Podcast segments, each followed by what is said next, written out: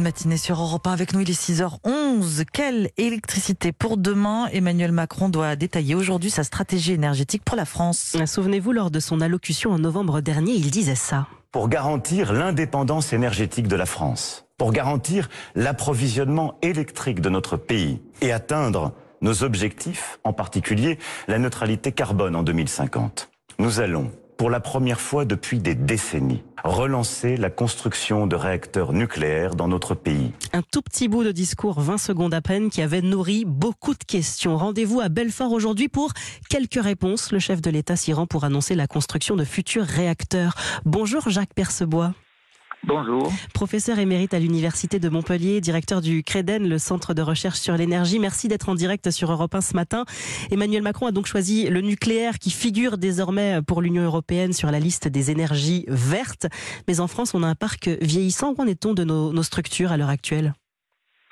Bah, écoutez, en effet, le parc, il, a, il atteint à peu près 40 ans. Donc, on a fermé en Europe beaucoup de centrales pilotables. Il faut reconstruire des centrales nucléaires et par conséquent, la question qui se pose, c'est combien de, réacteurs va-t-il annoncer? Il y a un projet du gouvernement déjà depuis quelque temps de, six réacteurs EPR2. Trois, trois paires de deux, réacteurs. Euh, il est probable qu'il annonce aussi euh, le, lancement de, SMR à terme. mais n'oubliez pas qu'il va à Belfort d'abord pour officialiser le rachat de la fameuse turbine Arabelle. Hein. La fameuse turbine qu'on avait vendue déjà il y, a, il y a sept ans qu'on avait vendu et qu'il avait contribué à vendre d'ailleurs. Alors du coup, on a un peu l'impression qu'il fait cette, cette machine arrière. Est-ce que c'est nécessaire? Est-ce que c'est une bonne idée surtout de miser aujourd'hui sur le nucléaire alors qu'on avait tenté de faire machine arrière, notamment avec la, fermeture de Fessenheim? Ben justement, la fermeture de Fessenheim a été une erreur, il faut le reconnaître.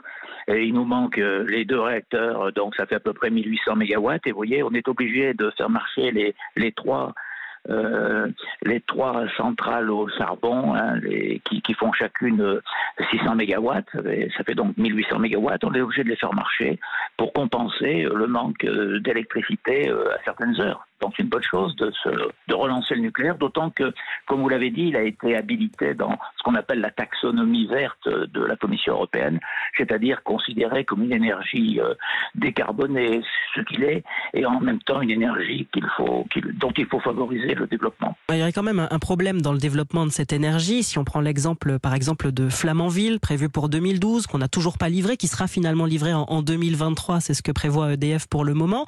Est-ce qu'on est capable de, construire dans les temps, de construire à des coûts raisonnables, parce que Flamanville coûte finalement beaucoup plus cher que prévu, et, d'arriver au, terme de ces constructions si on les annonce aujourd'hui ben, Il est vrai qu'on a perdu un peu la main parce que la France avait construit euh, ces 58 réacteurs, parce qu'on avait 58 à l'époque euh, en, 20-25 ans.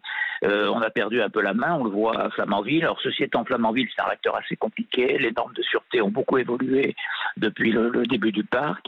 Euh, c'est une tête de série, comme on dit. Donc, si vous voulez, l'idée, c'est que si on en construit plusieurs et qu'on relance un programme, on va réactiver réacquérir une, compétence dans le domaine et donc ça permettra à la France de nouveau de construire de tels réacteurs. Mais de toute façon, le choix est, limité. Si on veut sortir des fossiles, c'est-à-dire ne plus faire d'électricité avec euh, les énergies fossiles comme le charbon, le gaz, il faut nécessairement faire du nucléaire parce que c'est une énergie qui est à la fois décarbonée et en même temps qu'on peut appeler quand on en a besoin. Mais qui va nous coûter cher quand même. Quand on regarde la facture aujourd'hui, Flamanville euh, coûte pour le moment près de 4 fois plus que sa facture initiale.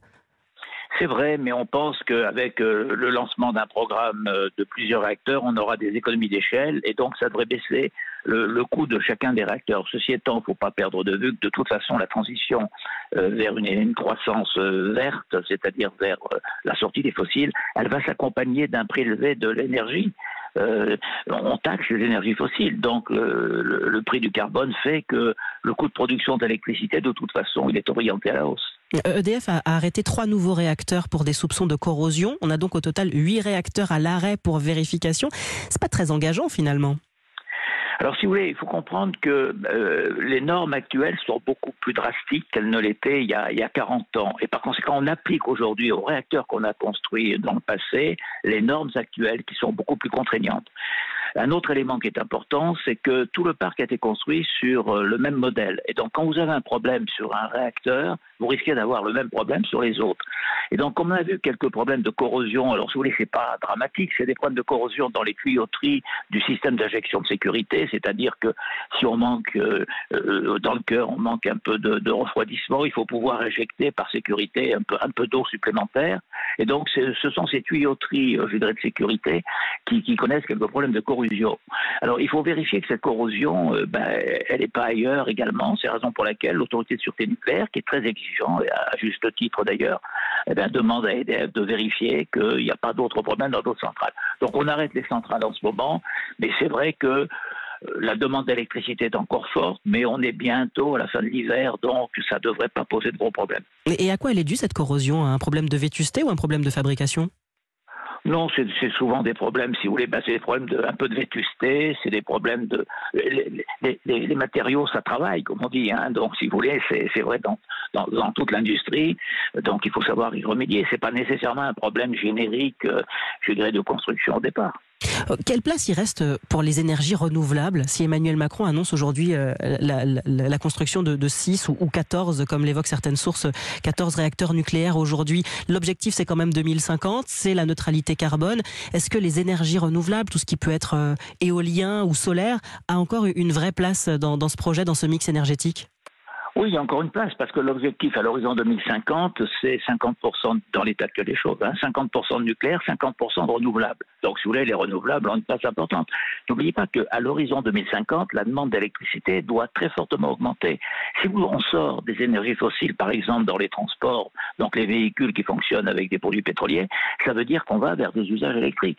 Donc, la part de l'électricité qui aujourd'hui dans l'énergie finale est de l'ordre de 25% devrait passer à 55% selon les, les, projections de, RTE, le réseau de transport d'électricité. Ça veut dire quoi? Ça veut dire qu'il va falloir développer de plus en plus des capacités électriques décarbonées. Alors les décarbonés, vous en avez deux types, soit les, les centrales nucléaires, hydrauliques, soit des centrales éoliennes et solaires. Simplement, il faut à la fois des centrales décarbonées qui n'émettent pas de CO2, mais aussi des centrales pilotables, c'est-à-dire des centrales qui soient disponibles quand on en a besoin. Le problème des renouvelables, c'est l'intermittence. Donc, on cherche des solutions, par exemple le stockage à grande échelle, mais on a besoin des deux. Donc, si vous voulez, je pense d'ailleurs qu'il va annoncer qu'on fait du nucléaire, mais qu'on n'oublie pas pour autant les renouvelables. on verra ça euh, aujourd'hui. On suivra de près sur Europe 1. Merci beaucoup, Jacques Percebois, de nous avoir éclairé sur le nucléaire ce matin sur Europe 1. Belle journée à vous.